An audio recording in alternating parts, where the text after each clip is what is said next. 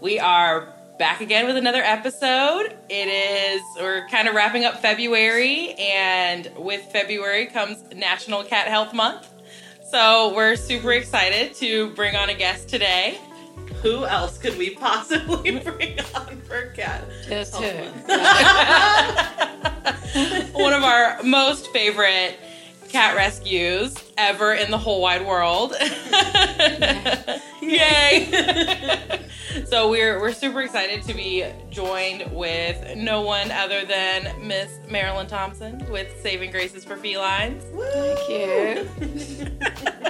But before we jump into this episode any further, should we do it? We should.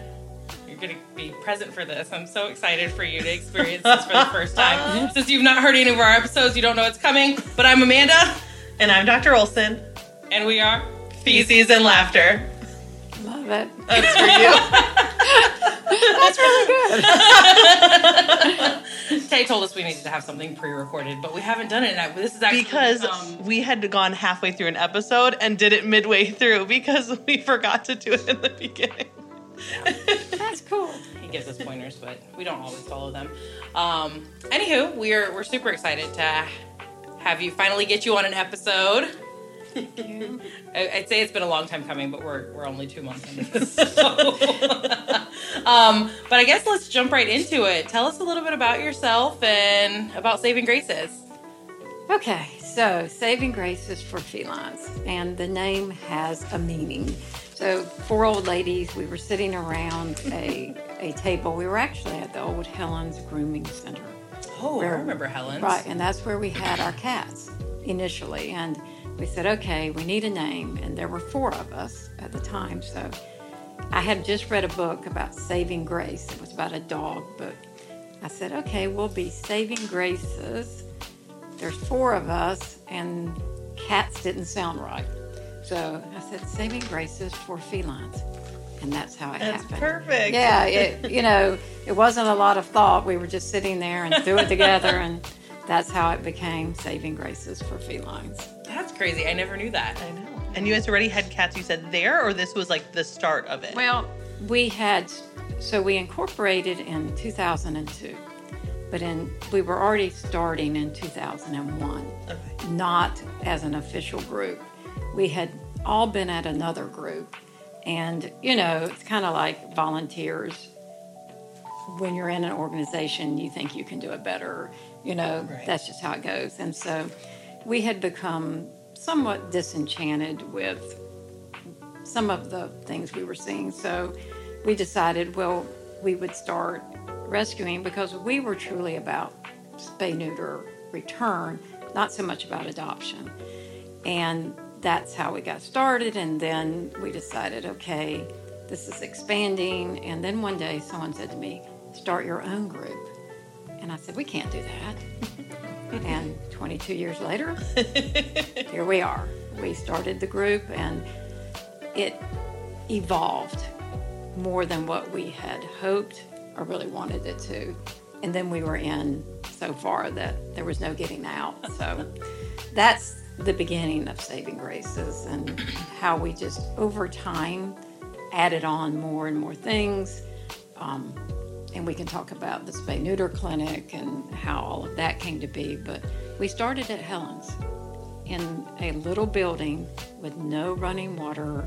We had to take everything there ourselves, and That's crazy. there were wooden cages, and you know it wasn't the greatest, but Yeah. it allowed us to, To set get up. started. Yeah. Yeah, that's wild. I never knew that. And I mean, we've been we've been working with you pretty closely for 10, 11 years now, like us particularly. Yes. Um, I think really closely for the last like nine or ten years since we've been here at Animal Care of Greenville, and I I never knew that. That's so interesting. Right, and our beginning was animal care related because we went to Dr. McMillan. Mm-hmm. Yeah.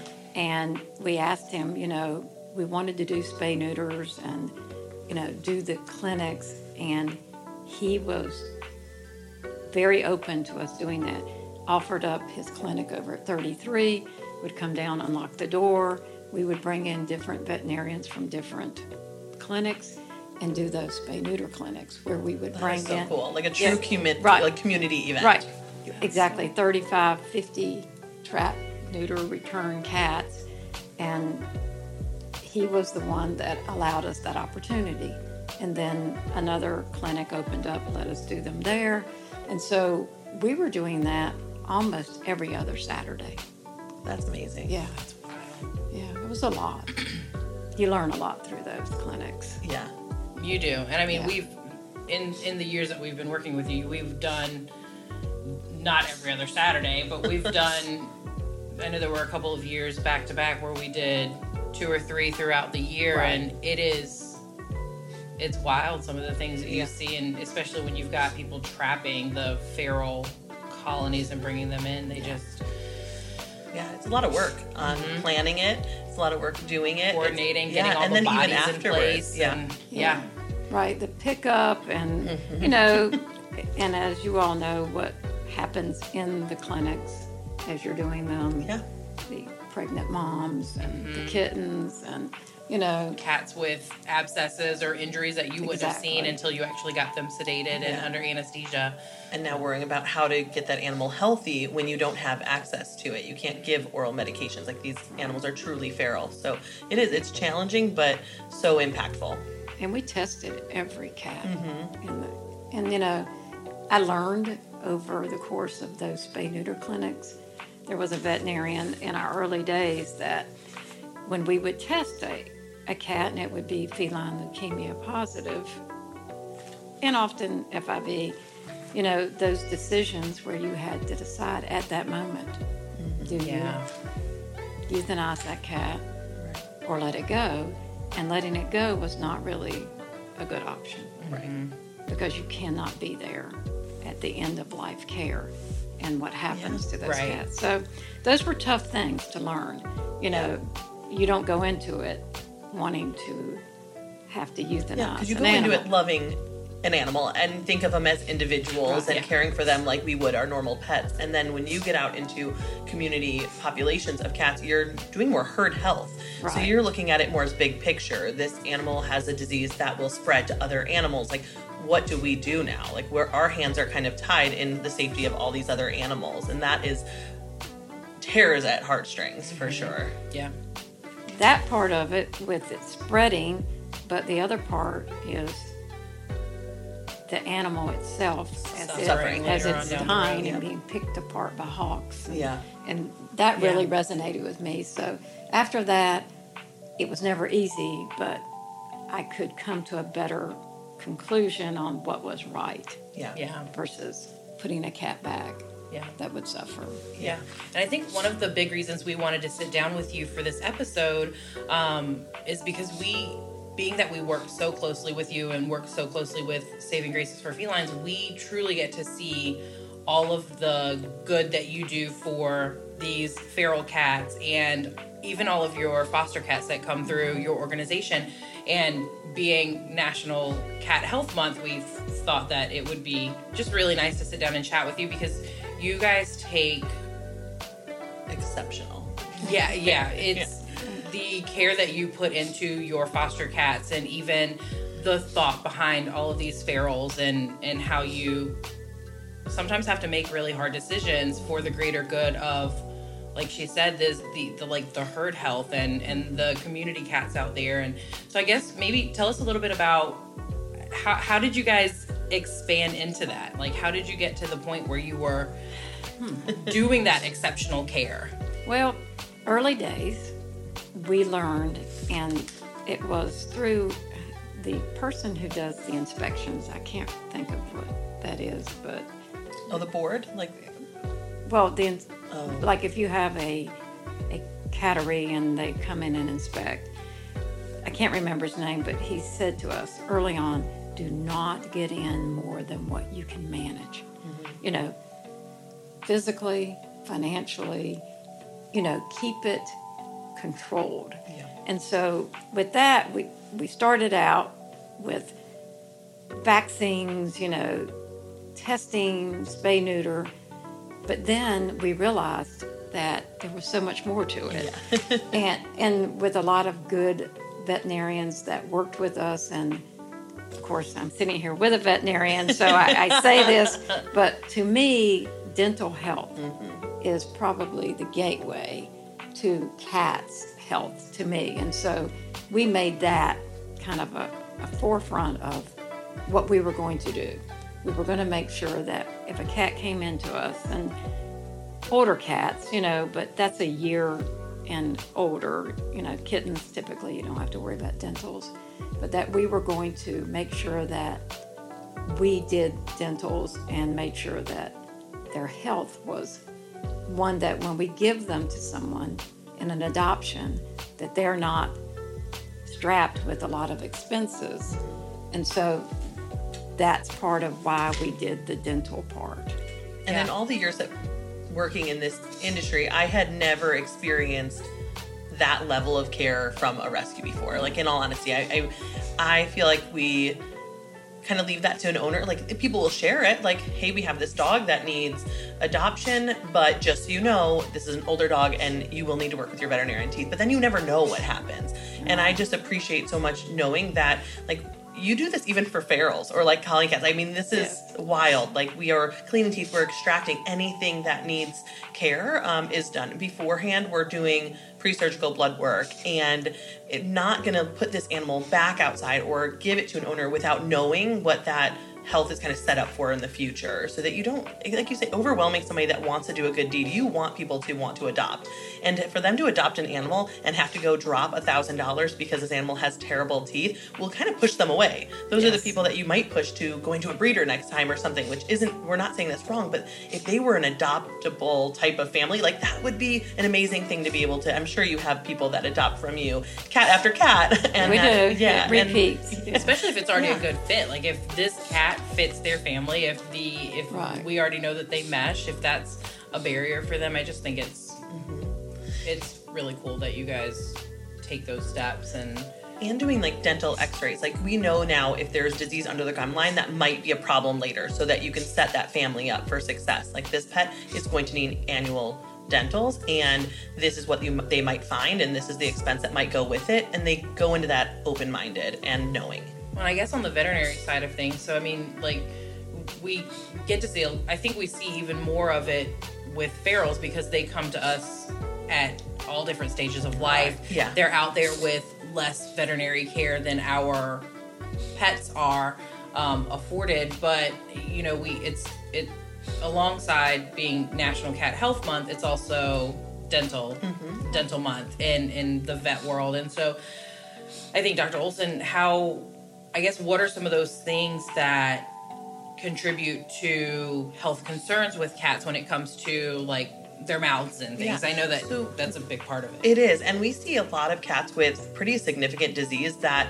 impacts them throughout their life. So things like stomatitis, especially Yeah. our FIV positive cats. So you get these cats adopted, the owners are completely aware of that disease process, but that this might also be something that goes along with it, needing routine health care, needing maybe full mouth extractions, and then just like the amount of bacteria that can be in their mouths if we're leaving tartar and diseased teeth, like that can go to heart, liver, like that's now in their bloodstream. We've even had pets that have had really bad teeth that have gotten eye infections and like severe. We just had um, a dog that had a draining tract from a diseased teeth or tooth, geez, Louise, but um, that went up near its temple. So we were sampling it as if it was a tumor. It didn't Yeah. even look to be related at all. When we see root abscesses, it's usually like under the eye or closer to the mouth. Oh, yeah, this one was, like, yeah, up at the, the top, top of its head. head. That's um, nice. It was wild, and that's just bacteria will go where it's easy to track, and so first it goes around that root, but then it is in the bloodstream and it is moving, and then it tries to find an out, and so that can be a really scary thing to know that this disease process, just that, just its mouth, people think like, oh, they just have smelly breath, can actually cause them to be overall very unhealthy. Yeah, yeah. And cats are really it. I feel like they're most of them can be pretty sedentary at home, and so you might not notice if they're they don't make it to their food bowl, especially if they're free feeders. Like if they've got oral pain, and they're so stoic. Like Yeah. cats are just tough. Like they are very tough, and so they will just swallow their food. So you might not notice a di- difference in weight. Um, you may not notice them pawing at their face or doing anything. Whereas as people, I think we would be crying in a dentist's office like immediately. like, um, but they are really tough, and they get I think used to that. Like that's that's kind of how they've lived, especially these animals that we're picking up. They've they've been trapped and they've never probably they don't they can't even probably remember a time when their mouth didn't have some discomfort.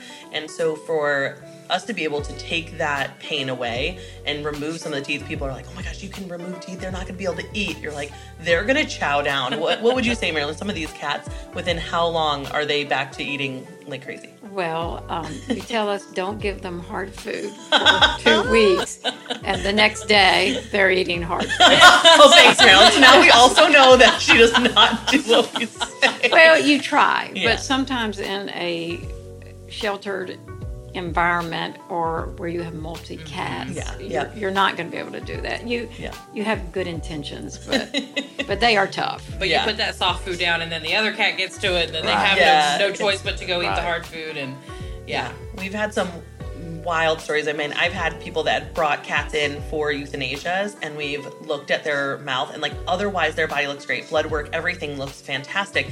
Their teeth hurt so bad that when I do the exam and touch on the cheek to lift the mouth, they are like vocalizing in pain. And so we did this is probably now a year or so ago, but we did a dental cleaning on one. It was like a 16, 17 year old cat, um, extracted some really painful teeth. And within a week, the owner called us crying. Like they felt like it was wild that they they were going to euthanize their cat and now their cat is acting like a kitten again and it was all oral pain that they just didn't know and they thought oh my gosh my pet's too old to go under anesthesia i'm gonna kill it if it goes under and they had such a something built up and this cat is now still you know Thriving. yeah thriving after that yeah. And I think it's wild. And, and you, I don't know how many. I, I've I didn't even know that's what stomatitis was until I started working in a vet office. And you probably see quite a few of these with the cats that that you've dealt with in your span of rescue. But I think stomatitis cats it can sometimes scare the owners because we start talking about full mouth extraction. And they're just like, Yes, "What's my cat gonna do? They're not gonna have any teeth. We They can- can't we eat." Can't do that. They can't eat." I'm like, no that's not they- true. yeah no and they they typically will do fantastic after getting that pain resolved and then there's like resorptive lesions in cats so there's not just stomatitis and um, there's other things and they get the same disease process that dogs do in terms of just having tartar going up the roots and, and making diseased teeth so they really need I, I think it's fabulous when people can do annual dentals just to know what's going on in a cat's mouth because they change so much I agree. I, dental. Yeah, Yeah. you. Yeah, Yeah, yeah, I was yeah. I know your yeah. babies are every year, and we at least can get in there and look at what's going on. And sometimes it's nice because we've taken a mouth that had significant disease, and then doing it yearly, we're not seeing near the level of disease the following visits. Yeah. Um, I I do think it's it's nice to see just you. We talk about. I mean, dentals are a huge. I, I think a huge point of healthcare for cats, but um, feel like all of the cats that come through with saving graces, they're not treated like rescues. They're not treated like fosters. They're treated like actual pets. Like you're doing those full annuals on them. You're doing, like she said, pre-surgical blood work or even annual blood work, combo testing, um, and then you guys like buy stock in Revolution Plus, and you're Yeah, doing that preventative health, like not skipping out on that just because there's maybe not funds, like prioritizing that so that the owners that you are adopting to understand the importance of, of you doing that. And we will not let a cat go out to adoption if we know something is going on. We'll say you need to wait, or you might want to pick a different one. This one is experiencing, you know, diarrhea. you know, right. Yeah. has having some issues that we can't have not been able to resolve. But we're not going to send one out knowingly that has some sort of issue. We're going to try to get to the, the root cause of it, get that cat healthy so that when they do go into their home, they are healthy. You know, they're biological, so anything can happen. But, you know, I think that gives adopters a really bad taste if they adopt an animal and, you know, the next week they're sitting in a vet office with a, you know, pretty extensive bill that they were not planning on. So Yeah. that's part of why we do what we do. Well, we do it for the cat, but we also do it so that they have a, a good start in their adoption. Yeah, I think. I mean, you set you set owners up for success, but We you try. also show them the right way to care for your pet. Like mm-hmm. you show them all of the proper steps that should be taken to just make sure that they are they're doing what's best for their their cat at home. And we talk to the people before we place a cat. And, you know, I've said this many times our cats are not for everybody. Mm-hmm. You know, there are many rescues, and we tell people they need to have annual vet visits, they need to have annual dental cleaning. This is part of owning the pet, not just the fee to take the cat home, but it's an ongoing responsibility. And I've had people say to me, Oh, I don't take my cat to the vet. They're fine. They don't need to go. And so, you know, that tells us that, you know, this might not be a good fit. Yeah. And so, you know, there people have different beliefs in what's right, you know, indoor, outdoor. Um, we are very much against outdoor cats for many reasons. They don't look both ways when they cross the street. you know, yeah. Well, you see the other side of it, and I think that's what people forget. They think, oh, because their one cat was fine not going to the vet. Their one cat was fine Right. going onto the porch.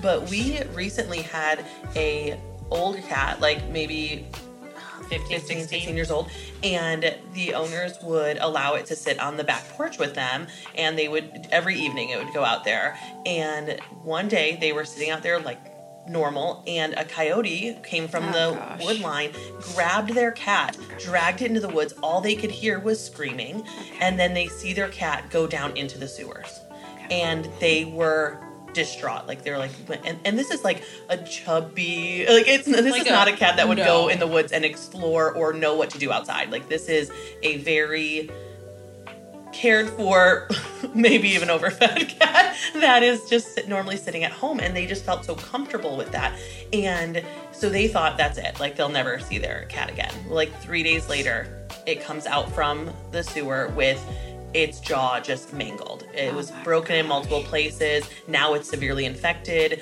Um, and so they bring it in. We have to wire the jaw. We have to place a feeding tube. We are, it, running IV antibiotics and all Yeah, the things. it was- stayed hospitalized with us yes. for And then it took a while to heal. It's an older cat. It has multiple bones. They couldn't afford to go to like referral and have any like sort of fixator put on. So we did the best we could here. And so it did take probably six weeks before we felt completely comfortable that this was going well. And but now they're like, okay, we learned our lesson. We but they had to learn it by that, you know. And it's That's a people, tough one. It is, Yeah. and people Yeah. don't realize how dangerous it could be for like. You know, they're like, it's in my backyard, and like you said, hawks don't care that that's your No. backyard, and Yes. And so it, it can be devastating for you on the other side of it. Hearing all the stories, you don't have to live through it because you've Right. heard it, um, and sometimes people don't understand why that would be such a passion of yours to make sure that these pets are seeking indoor homes. yeah. Right. It, I hear it all the time. Oh, but cats, they want to go outside. And I say, yes, but children want to play in the road, but we as their caregivers know not to let them. Yeah. And it's the same thing. They don't know the Yeah. dangers. Well, and I think there's a lot of really cool, like, things that are in existence now that if, if you really want your cat to have some outdoor time, like you could put your cat on a harness and a leash and just go outside and hang out with them, or they have like, Like patios. patios. Yeah, Yes. like they have fun little things that you can things. make it and they have things for, them indoors to... to- help them be more active like those big wheels like Uh-huh. i never thought a cat would do that until i saw my uncle got one for his cat and once they learned it like they will go up to that and just be so much more active than where they normally One just kind of sit. foster sat moms got one of those. really Yeah. did the cats use it Yes, Yeah, I, that's I've, so I've seen a few clips, but I feel like we need that in our cat room now. we can barely get them into the I things on the wall they're so scared to hear you'll have to be in there showing them Yeah, you'll be yeah. on the I'll get on the wheel. and show Man, you. it's going yeah. I like it. Um, cool. I think we could talk about like actually what you guys do on the spectrum of cat health all day because I I truly admire your rescue. But um, I think on the opposite side of things, you you said you guys didn't start as a rescue. Like that is a no. how do you how about how far into it did you guys actually kind of switch over into the rescue aspect? Well, I- I want to say within a year, it was Okay. a very short lived return. But you know what happened? We'd go out there and we trap the mom and the kittens, and then we're like, okay, these are not feral kittens. I don't want to put them back. And so we went to PetSmart and went through that whole setup and we were actually going and just setting up our cages in the aisles because we were not a, a partner yet for the Love a Pet. And then we finally got in that, and the Humane Society had it every week. So if they didn't go, then we would be allowed to go in there. And then finally, we ended up being the primary PetSmart cat rescue. And so for many years, we did that every day, Wow. not just weekends, every day. And early on, we did 550 plus adoptions per year. Wow. Had anywhere between 130 to 150 cats and kittens in foster homes. Holy cow. Yeah, That's that's a lot to manage. Yeah. So I, I think that was four or five years like that. And then we reduced a little bit just because finding foster homes and managing that amount of animals and animals. yeah, it, it was hard. Um, so again, just continuing with the trap, neuter, return, the adoptions, and then we realized, okay, we're not going to adopt our way out of this mess. Right. And an opportunity was presented to me to assist with a spay neuter clinic. So, working with Betty Williams and the county, we went to Raleigh. We rented the building that now sits over there, the um, Spay Today clinic, and we set that up. It took us two years. Wow. We started in 2005, and we opened the doors in 2007. That is so That's cool. awesome. So you actually helped kind of establish our local spay neuter clinic, Spay Today. We did. Um, Betty Williams and Saving Graces. That's went together. Amazing. And we had our cats there for adoption for about a year. And it just didn't work for us. Yeah. Yeah. So we ended up giving the whole clinic to Spay Today, and so they could expand. And I don't know the numbers, but I know today they continue to do spay neuters. Yeah. and- It is wild. Right. it yeah, is, they uh, are. A, they do a lot for the community. They They they, absolutely do, and we we get to work hand in hand with them some days. If or I know we've had our doctors that have gone and um, volunteered their time over there. If they've been, I think they they operate with one veterinarian Yep. that handles all of their spays and neuters. So, God forbid they need to be out sick or have an emergency or something. We've had our doctors step in and and volunteer their time, or if I know they do a little differently if they have spays or neuters that are um, more in-depth procedures like if it turns into something that they weren't expecting Yeah. they, they will have, need a little bit of a workup. They'll Yep. sometimes send them out. they'll send them out to another uh, vet hospital to have them take over the procedure and the care of that cat so they are that's awesome that you helped start that that's it's a huge part of our community now Yeah. so that's really cool. Um, what are I since since you guys transitioned over? I know that you still do the TNR, but that you've transitioned more into like adopting in and having those cats in that you're adopting out. What are what are some of the more common reasons that you're seeing cats that are going up for maybe they're being relinquished or rehomed or whatever that looks like? There are so many reasons that you don't think about when you're sending that cat out. You know, people's lives change. You know, we have the very young people that get married, oh, and then there's a child. And for whatever reason, they can't have a cat and a child. And so the cat comes back. Um, we have people that have living situations that change and then they make decisions to move to places that don't allow pets.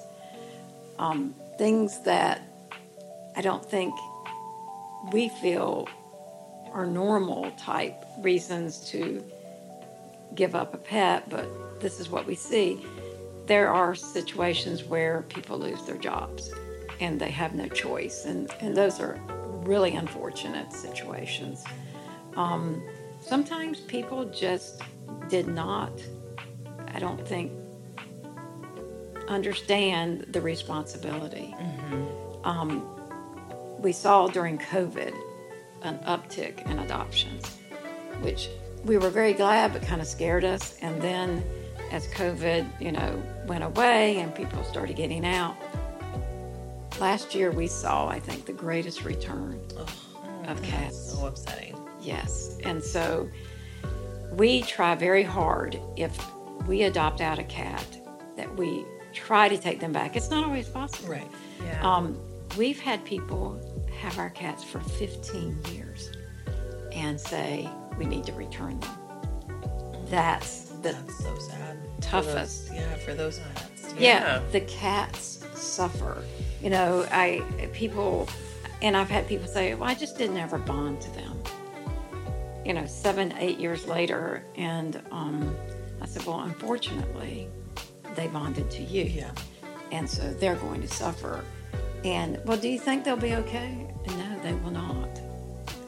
Yeah, yeah. You know. so traumatic for them to be in a home that long and then Yeah. now bounce around probably a little bit before hope, hopefully finding And we have a had that home quickly, multiples. Uh, we had early days a cat that grieved itself to death, and, and that was a really big learning curve for us.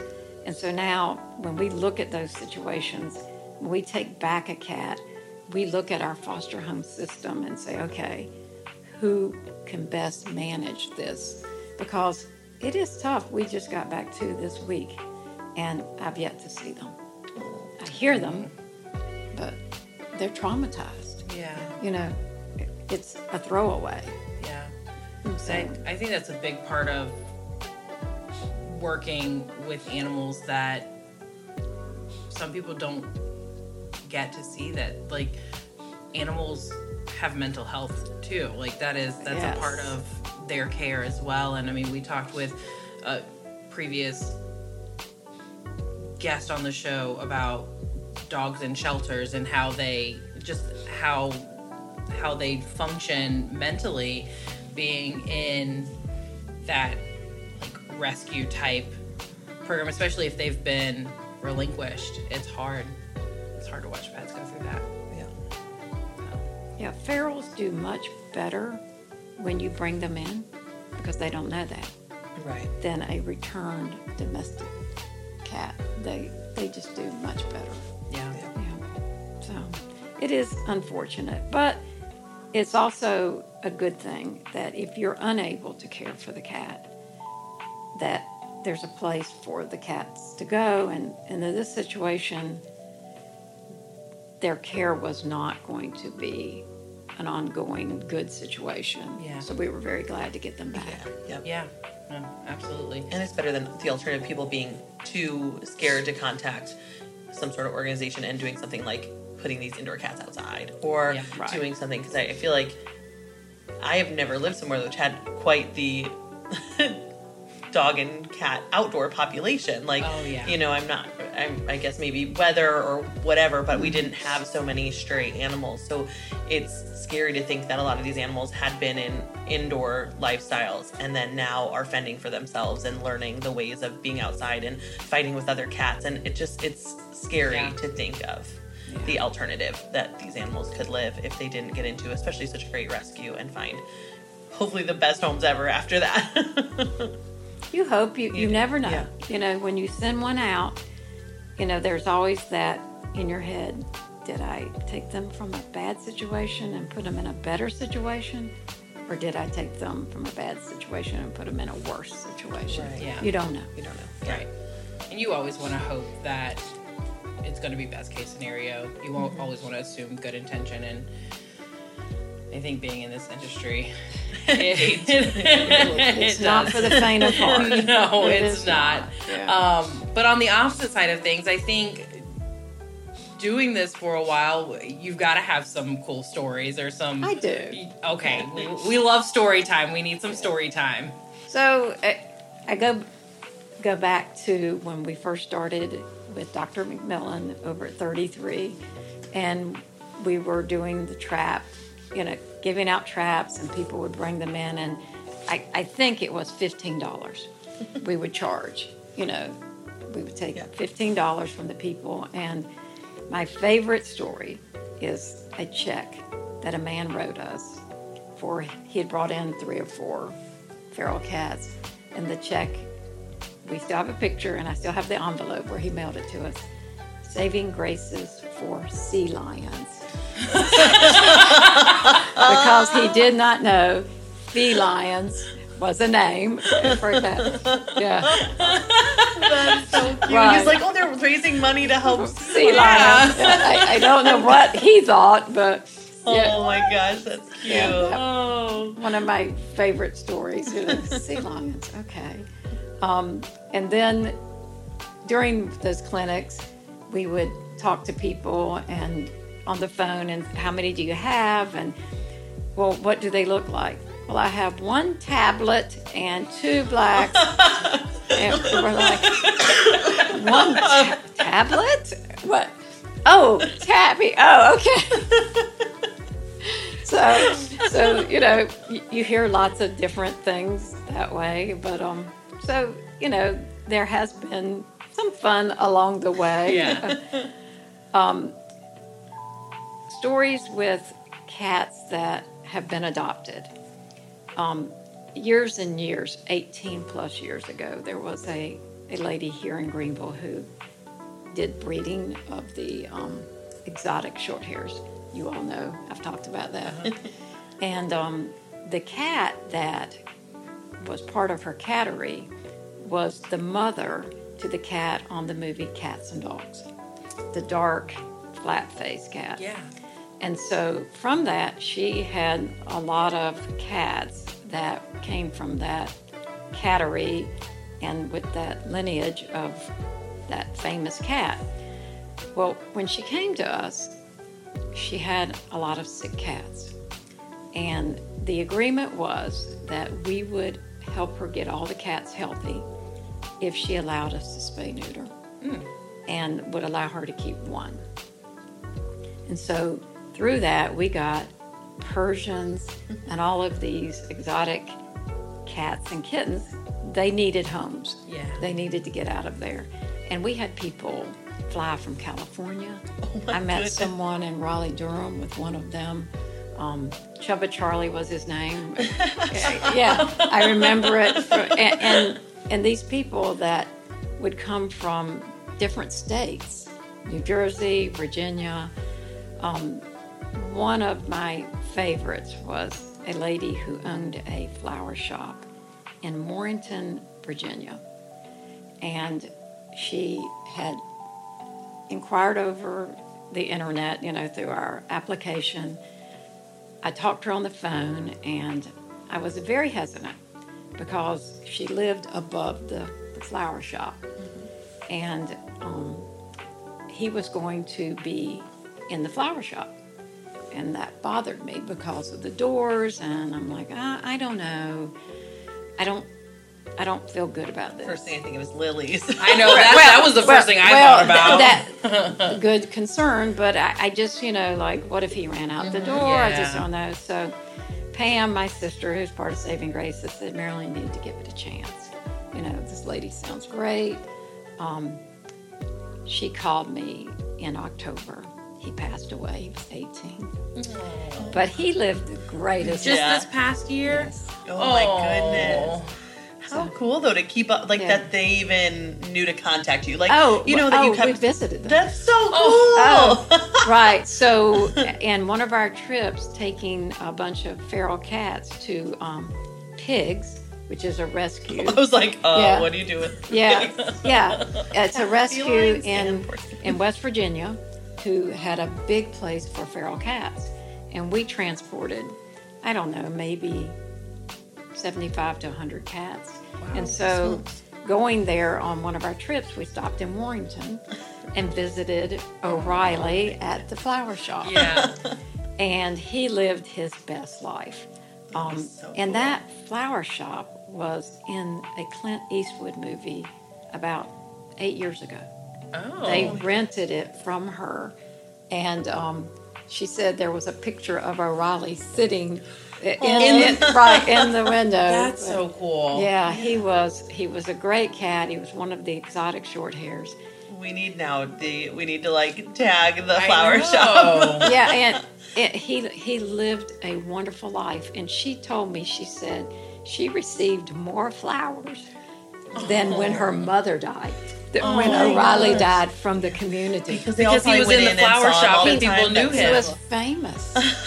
and she would put him in one of those cat strollers and go up and down. And she said people would come in just to see him. Yeah. Oh, Teresa, we're not here to see you. We're here to see O'Reilly. He lived a wonderful life. So cool. And at the same, around the same time, a lady um, adopted two of the flat faces, as I call them, and one, and his name was O'Reilly. Also, that was a favorite name of ours. and he just passed away last month, 18. 18, that's amazing. Especially for some purebred cats. Like for that yeah. breed of cat, that is phenomenal. And she still has the sister one of that one, but um, so eh, we have had really a lot of good community care and involvement and people who have sent us pictures, kind of like you all do. Yeah. You know, that come back and say, you know, I got my cat from you 15 years ago. And do you remember Sylvester, the, the black and white? Oh, yeah. Uh, no, but, you know, you, you always act like, yeah. Or, or you're at a store. Oh, Marilyn, do you remember so and so? You know, They show you pictures. 85. Say, oh, well, yes. I do remember that one. It's an orange tabby, remember? Oh, oh, until you said orange tabby. Yeah, right. because there's been over 7,000 of I was gonna say I, I can't even imagine. Do you, do you have any like ballpark numbers in your head? Like I know you, you said in the beginning you guys were doing over 500.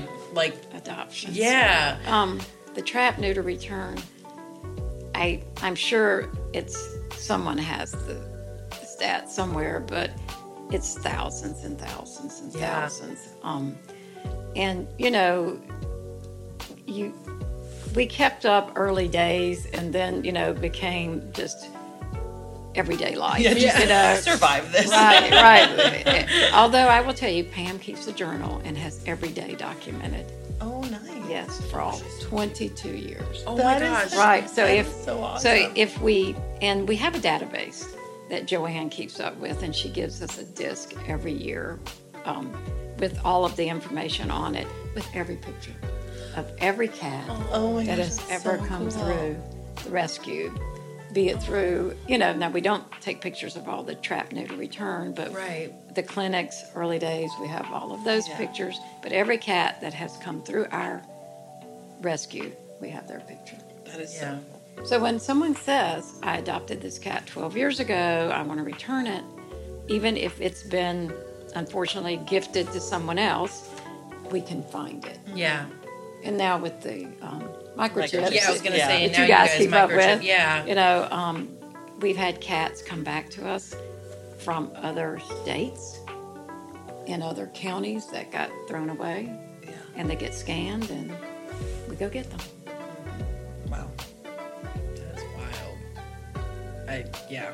You, I mean we've I've we see your account here. We've even had to get creative this year because in Your many accounts there- here. Yeah, so now you have we'll have an annual account with you guys to keep track of all of your the fosters that come through Saving Graces because I I know that we had so many cats on that list.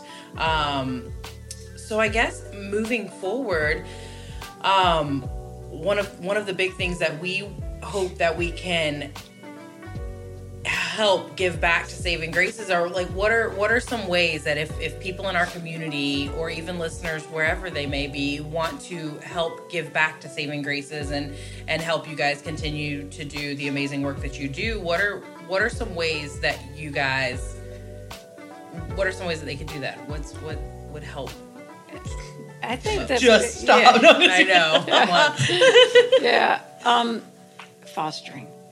That is the biggest need we have. Opening up your home to another animal, it's hard, you know, because people have their own pets, people get attached. You know, I, I get the one comment that is give, said to me over and over again, which is hard for me to process, and I, I probably don't always respond very well when they say this to me, is I don't know how you do what you do. Mm-hmm. And I always internally go, I don't know how you don't do what Yeah. right. Yeah. You know, Yeah. how do you not? You know, oh, it would hurt me too much. It, it, it does hurt, Yeah. you know, each and every time. But how do you not Yeah. give, you know, and so people giving of their time and their homes to allow that cat or kitten to have a safe place until we can find them a home, that is the biggest need we have. Yeah. So, you know, money, yes, money is, you know, the core of, of all of it. You need the money. We are really fortunate, and we always have been. People support us. We have always had that community support. Um, we didn't talk about it, but I want to throw it in there that when we started Saving Graces, did it with a donation from my parents of three hundred dollars. We had what? three hundred dollars. That was it. And started That this is huge. Yes. wild. yes. And so from there, you know, then we did fundraising and you know, we were never really good at that. that, that you know, we were not mar- marketeers like yourself. um, it- you know, we were four old ladies, you know, out there just trying to save a cat here and there. And then the money, you know, we always met our needs. And, you know, for those who know me, I am an accountant. You would think I would have a great budget set up for saving graces and, you know, manage it every month. We actually, I do the taxes, and every year it always amazes me. I add up all the expenses, a lot of them from here, and the money that came in, and it is often like within $50. Wow. Yeah. That is wild. That It, is it is. I mean, and I'd like to say, oh, it's because we're so great with, you know, budgeting, and no, it just happens. it does. Yeah. Because anytime we have a need, Joanne goes to Facebook, and we only ask if we truly need it. And within 24 hours, no matter what the number is, It's You guys It's are meeting it. Yeah. You guys have amazing followers. Even just watching the interactions online and thing, like people truly care about this. Well, and I think even it's, it's so cool. I when did you guys? It's been within the last few months, but I know maybe it was close to Christmas that you guys had a sponsor that was when you have maybe these long-term fosters, the ones that have been with you guys for a little while, and you have these sponsors that will come out and cover Oh, like the cost like of adoption yeah, and for like older the cats. yeah. It's just it is wild the amount of support that you guys have. Yeah, I can't remember. It was recently. We had some something that was a, a, a phenomenal amount of money, and one person sent us a message through Facebook and said, "I cover it all." That is so Yeah. sweet. Crazy. And people send us checks. We don't know who they are from other states. Yeah. Yeah, we just, you know, we we love your rescue. We love what you do, you know, and send us Yeah. donations to continue the support. yeah. And and we do have long-term rescues that live in what we call our cat house. And um, we've had our 18-year-old longest termed cat passed away two years ago, um, and she lived her entire life there. And it was because she was semi feral when she came in, and one of our earlier volunteers, who has since passed away, adopted her, but then learned she had cancer. The, the, the lady had cancer. And she asked me, she made me promise her that nothing would happen to Augusta. And it didn't. Yeah. So she lived her life there, and um, and then we had two recent long timers with us that passed away um, Baxter and Bernie. You all know them. Oh, yeah. Uh, They were a lot of dental care, and um, Yep. we trapped them out of the drainage ditch at Chick fil A on Evans Street 15 years ago. And they just were never adopted. Yeah. Although they were fairly, you know, nice cats, they just didn't show well. They didn't get adopted. And then once they had lived there so long, it became their home. Yeah. yeah. So- I think that's the nice thing about fosters, and that's the importance of fosters is they actually get to see these cats flourish in a home, and they're not in like a like a cat house. Like yeah, Yeah. like In- they're a not, caged Yeah, environment. exactly. Um, and Easier to match with a home. Like this is their quirks, this is their personality, this is what they They've been seem around children. Yeah. They've been around dogs. Dogs. They've been around other cats. They, Right. Yeah. and, and often, you know, they settle in. I'll tell people now when you take them home, put them in a room by themselves, do a slow introduction, you know, because they're going to be scared, Yeah. you know, and your resident animals may not be as happy as you are with your decision. Then I get a picture that night with the cat laying on the sofa with the dog. You know, okay, Thank you. Right. Oh, it's kind So of they like listen just as dog well as- or, or hard food. right, right, you know. So, oh, Karma, I'll- Marilyn. right, I know, but you know, you go through all that now. It's it's not probably not going to work out, you know, Yeah. initially. And oh look, you know, twenty pictures. I was like, okay, Insert foot and mouth. I got it. It's well, fine. you know. And then you have ones, you know, three months later, they're still not. Yeah. You know, it, it depends on the the environment. You know, the cat, the resident cats, or dogs, or kids. Yeah. Yeah. You know. Yeah. It's so it's so cool though. And you you mentioned earlier before we were actually recording about how it's easy to dwell on the negative Yes. things. So that like hurts the most. But then all of the other the, the positive stories like they're there. It's just we we tend to overlook them. Right. We we internalize those negative, you know, the ones that just hurt so much and the disappointments. But then for all of those, there's three and four really, really positive ones. And I think you said, which when you said I thought that's right, because that's what you think should be the normal. Right. Yeah. And like then- the, what we right. see as positive, Yeah. we just truly believe as people that are in this industry that that should be how a pet is cared for, or how we should open our homes, or we should do whatever it needs needs to be done. And so it it just is like not hitting our expectation, and maybe we just have really high expectations. But that to us is how this pet deserves to live. Right. And um, you may have to cut this part out, but what- now what- we will not. one of the negatives, you know, that, you know, and they do resonate with you and they stay with you. So when we have people that are in the older, like myself, you know, you check on there, I'm 60 and older mm-hmm. or 70 and older. And, you know, because you truly don't want to place an animal with someone that they're going to lose their owner. right. And Right. so we try to be careful. So one of the cases that kind of really hits me hard is a daughter signed the back of the contract saying, if anything happens to my mother, because she was 80 at the time, and we didn't feel comfortable, but the lady signed, if anything happens to my mother, I will take the cat. Well, she did. She took it straight to the pound. Yeah. Oh. And we got called, and I knew this person.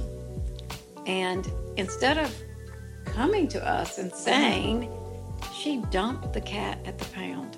So, those types of things, yes, I will take it. She just didn't tell us where. Yeah. And so, yeah. tho- those types of things really, really Yeah. get you yeah. Yeah. um, because you trust people to tell you the truth. And she had no intention of taking that cat. Yeah. And the mother loved the cat.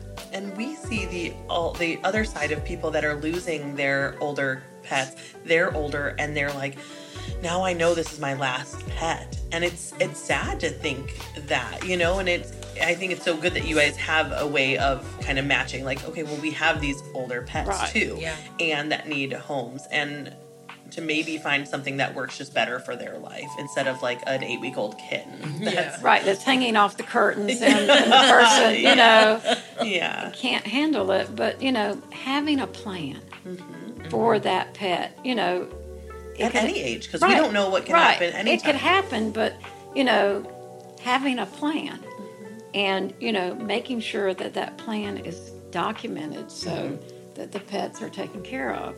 And so, you know, we ask the question, and, you know, people, oh, yeah, sure, I've got a plan, but, you know, it is a lot to think about because caring for the pet, making sure that the, the money's there to, Yeah. to care for the pet. So, you know, people's lives change. We understand that. But those animals deserve better than being taken to the pound. Yeah. Yeah. And so that's why we do offer the courtesy listing on our website. Oh yeah, that's really I was going to unique touch on that, so I'm Yeah. glad that you you're you're bringing that up because I think that that's that is one more amazing Unique. thing. Yeah, that you guys are offering to the community is that you may not have the space to foster a cat or to take another cat in, but you use your resources in the way that you adopt out your cats to kind of show that. And I think we've been 100% successful. That's That's awesome. awesome. Yeah. Now, again, we don't know what happens after that, but we get a lot of people, you know, that come to us. We need, you know, to get these these cats adopted. We can't take them, but we can offer you this service, and we give them, you know, we tell them, don't give away the cat, charge something. Yeah. so that you know there's skin in the game. Um, and we all know there's people out there that don't always do good things with cats. And you know we give them our application ask these questions you know meet the people don't just do everything online have a conversation make sure that this is where you would want this pet to end up Yeah. Yeah. and so we get people come back, thank you so much. It, you know, it worked out. And, you know, sometimes it doesn't, just like in our own rescue, we have returns. But um, I think it's a great vehicle for people to use that otherwise would not have the exposure Yeah. that the Saving Graces website can give you. Yeah, absolutely. Um, so I think just to circle back around, you said one of the biggest needs of Saving Graces right now is fosters. Yes. How would one, if if there, if we have people that are interested in potentially fostering with you guys, what would they need to do? Well, contact us through our website, um, through our Facebook page, and we do have a uh, application for foster parents. And you know, we train. We do training. We set you up with the supplies. We give you all the food, litter. We don't ask that you have anything financially involved, except for your the care in your in your house, which is is a lot. We do all of the interviews. We don't put that on our foster parents to have to. Oh, with like an adoptee, like Right. potential adopters. Right. We don't. Okay. We don't put that on them because that puts them in a, in a bad situation. Um, we do all of that and then ask them to meet the adopters, and so it works out really well. Now you can have the cat for an unspecified amount of time. We don't Right. know. You know, sometimes we place a kitten and say, "Oh, they'll they'll be gone," you know, in a week or two, and it might take two or three months Yeah. just because we're picky. Yeah. So you know, and we don't always say yes to people who apply, but fostering is probably the biggest gift you could give to any rescue Yeah. Yeah. you know, again, money is important, supplies, you know, are important, but having a place for that animal to go is probably the first and foremost on our list. Yeah. And just to get them used to being in somebody's house and to experiencing that love of a home. I think is really important in a foster. So that's awesome. And it's a really good teaching tool for children. Yeah. Oh yeah. Yeah. So I have a lot of fosters that their children get very, very involved and, and caring and you know, they um they enjoy that experience. Yeah. And it's hard, you know, when you have to let that cat or kitten go, but that's also a good experience for, for the children. Yeah. Cool. Anything that I forgot? Anything else you want to add or talk about? That's Oh, I could talk cats all day, but um, I just want to know did I, now this is just me being nosy. Uh, so I, I don't know that you said it when you started talking about the four ladies that started Saving Graces, but two of those ladies are your sisters, right? no, No, no. What? So Blew my mind. I just knew it was you and your two sisters. no, uh, my older sister Pam, Uh huh. Joanne, and Anne Garland. Really? The four of us, we were at another rescue, and um, decided that we wanted to do this. We didn't know what we were doing, obviously, and here we are 22 years later, and still really not knowing. Pam says it best. Pam says it's like being in the mafia. Once you're in, you can't get out. Uh, we have tried many times, but then there's this little voice, and she's called Bobby Parsons Oh that yeah. sits here um, and tells me you can't quit. Um, Bobby would take our cats on WITN every Friday. Uh-huh. So every Thursday, I would go to Bobby's house with a cat, and we'd sit and talk for 30, 40 minutes. And, you know, I would tell her the woes of, you know, we're tired and, you know, it's just so discouraging and we're depressed and, you know, we just want out. You can't. Like thanks, friend. Right. Yeah. You, you can't, Marilyn. You, you have to keep going. Yeah. And, you know, everybody knows Bobby Parsons and what she's done for this community. Oh, and, yeah. you know, she would guilt me into it. You know, you can't. You know, suck it up. Too bad. You know. And You've so, already proven you can do it, so now you just got to keep well, doing it. you know, and and she was in it for always the the right reasons. Yes. Never for any accolades of, you know, you're doing great work. That was never, you know, even when she got treated so badly, she just kept going. yeah. You know, one night I went over there and she was scraped from head to toe. She was, you know, well into her late 80s, still going to Petco and PetSmart and showing the dogs. And a dog had drug her down the sidewalk. Uh, you know, No. but it's okay. My bad, I tripped. right. You know, He didn't mean it. Exactly. She, you know, she was just, you know, a, a force to be reckoned with. And so we talk about it every year. You know, our anniversary is January 14th. And every year we go, okay, this is it. and um, one year, the deal was when we ran out of our spay neuter contracts, because we buy them in 500, bulk of 500. So we got down and we had two or three left. I said, this is it. Yay, we're out. Finish line in Right, sight. yeah, and Pam said, "No, I, I don't think I, I don't feel right about it." So 500 more. 500, yeah, five hundred more. Thanks, Pam. Right. Speaking of, this is a fun fact. We used carbon paper, and you two probably don't know what it is. Like I the do. The pink and yellow Where- copies. yeah, that like what the you black, pull apart? right? And Yeah. So, because we couldn't afford to buy the ones where you, you know, write through from the fancy printing shop, we printed our own two pages, bought the carbon paper Oh, yeah. from Staples, and would use that to make. So we would have a copy, and the adopter would have a copy Uh-huh. until they stopped selling carbon paper. Oh. And so then we had to notch it up and go to the printer and get the fancy ones. But yeah, early days, carbon paper. carbon paper. That's awesome. Yeah, because Pam's very frugal and, you know, would not allow us to even, we had to turn it over and use the, The other, other side when we would wear Just it out. move it down a little Right. bit because that one got worn. Right, you can do it. You can keep going, but I mean, it was, yeah, it I'm was just envisioning this one with like holes in it. It- just keep going. exactly. Uh, Yeah, she still, to this day, if the cleaning brush for the litter boxes still has bristles on it, we're not allowed to get a new one.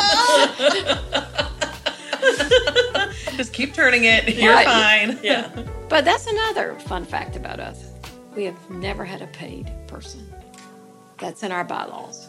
Oh, Yeah, all of our funds go to the direct care of the cats. We did not allow it from day one, didn't want it to be that type of environment, and so we have never paid anybody So everybody's just doing Yeah. this to just do for the love of it. Exactly. That is And- Because that was an important part of it, to do it for the animals.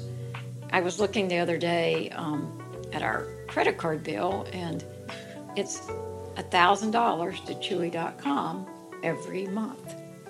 You know, because we we give the food to the fosters, you know, we have Yeah. the, the resident cats, and and we also give food to people that need food for their pets. Um, We do a lot of feral feeding.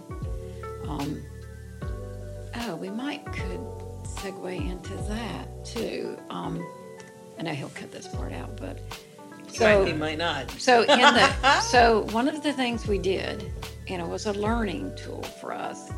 It ended up being not a great thing, but one of our original people, I'll just say it was Pam, bought a farm, mm-hmm. and we had this envision that we would take the feral cats there. Yeah. So we had a building made, which, you know, for them to go in and outdoors with lofts and, Yeah. you know, we were so excited. Now we've got it. There was a little pond there. Um, it was just going to be the greatest thing. And we learned that there were two legged predators and the four legged predators. Yes. Mm. And so that did not end up working well for us. There are still cats there that have been there for many, many years, but many we didn't know what happened to. Mm-hmm. Unfortunately, mm-hmm. some we did know what happened to. And so that was another one of the learning curves for us in the trap neuter return. Yeah. Yeah. Like trying to find a safer place because where they came from, like sometimes you didn't want to return them there. Well- especially if it's like in the middle of the road or in a Right. by dumpsters, by fast food places. Or I feel like there's a lot of cats just scavenging for food, but then it's like you want to just release this new. Or you're not allowed to. Yeah. Yeah. as we know with the Greenville City Police. Yeah. You know, um, a lot of rules came into play that I think are getting lessened, but um, that we learned Yeah. kind of in a in a tough way. We thought it was the answer, and it wasn't. And early days, we didn't. This is another fun fact. we didn't. I didn't know about traps. Okay, so I would lay in the weeds and grab the feral cats with my this seems so safe. As we know, feral cats are super fun to handle. Oh yeah. They really And this- like to be grabbed unsuspectingly Uh-huh. and by that, humans. that is no lie. oh god. Yeah, 38 cats in, and lots of antibiotics for Mary. Oh yeah, I was gonna say We learned, oh, they're safe traps. that don't require your hands Yes. to be So on cats. we were at a, a, they're not there anymore. It's called Village Green Apartments, and they had an overrun of cats. And I would literally stick my hand in the vents and just pull cats out. Oh, my my God. god. Yeah, and we would lay in the ravine. And, um, you know, Patty. I need video. Yeah. Like you know Patty Allison, you remember her? Or maybe she and I would go out trapping, but we didn't have traps. yeah, you were the traps. Just imagine them in like full blown Yes, camo, camo. like face painted, like hiding one like in the standing like this, the other one like making the animal run, and then the other We had nets. really? We had the nets. oh my my god, the gosh. ones, you know, like the fishing Yeah, ones. Yes, yeah. And then we bought off the feral cat rescue, the one that you lasso and throw. we were not very good at that, just saying. but uh, this is true. These, this is we, yeah, 38 cats in. Someone said, well, you know they make traps. oh, no, I didn't. I'm so glad we sat down with you because I did not know half of this stuff. yes. Fridays and Saturday nights.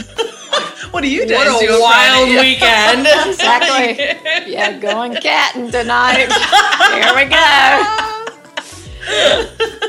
oh my god, that's so good. And here you are, thousands and thousands of cats later Right. that and- you've helped in the community. Right, and then the one that probably shouldn't tell, I won't say who did it, but a veterinarian gave us the drug to knock them down Oh. and a needle, of Oh, okay. getting close to a feral cat because we could not catch this mother cat who had tons and tons of kittens.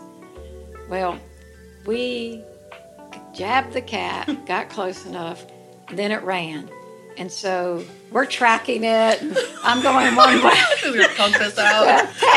Patty's going the other way, and we look and we see, and it goes down in these rock beds because it's down near. I don't know if you know where the Green Springs Park, the, the river. The Greenway. Yeah, yeah. So we're down there, and I go and I look in these rocks like this, and there's these two big eyes looking back at me, and I think it's like a, a wolf or something. But we run, but we finally did get the cat, and, and got her to the clinic. But um, Oh my gosh. so yeah, those are the wild days. Yes. The wild, wild west. Yeah, yeah. Now there are much better ways to handle these cats. But right. Well, we didn't know. Yeah, no. Yeah. So no, that's Yeah. that's hilarious. It's awesome. hand wrangling. Yeah, ferals. that's when you know you're committed to this last. purpose. Like Like- this mission Yeah, is we would in your heart. Yeah. Oh, I believe it. with our own cats.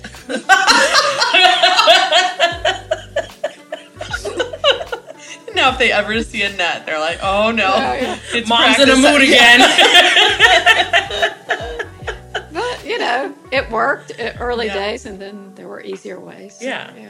But anyway, that was Perfect. Oh, fun facts. I love Yeah. it. These are my favorite facts about Saving Graces. They're logged now. I'm Yeah. never gonna forget these. Um, but no, we're. I'm. Thank you so much for coming in and chatting with us and letting us learn a little bit about what you guys do. I. It's always mind blowing when I feel like we we get the gist of what you're doing, and then just There's so much more. there's so much more to it. So Well, thank you. I appreciate the opportunity, and I had forgotten some of these fun facts.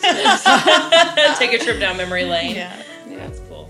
Awesome. Well, I'm sure that we'll be leaning on you again in the future to talk about some things with. She Ants. really likes podcasts. She really wants to be a guest I'm going to start times, my clearly. own accounting podcast.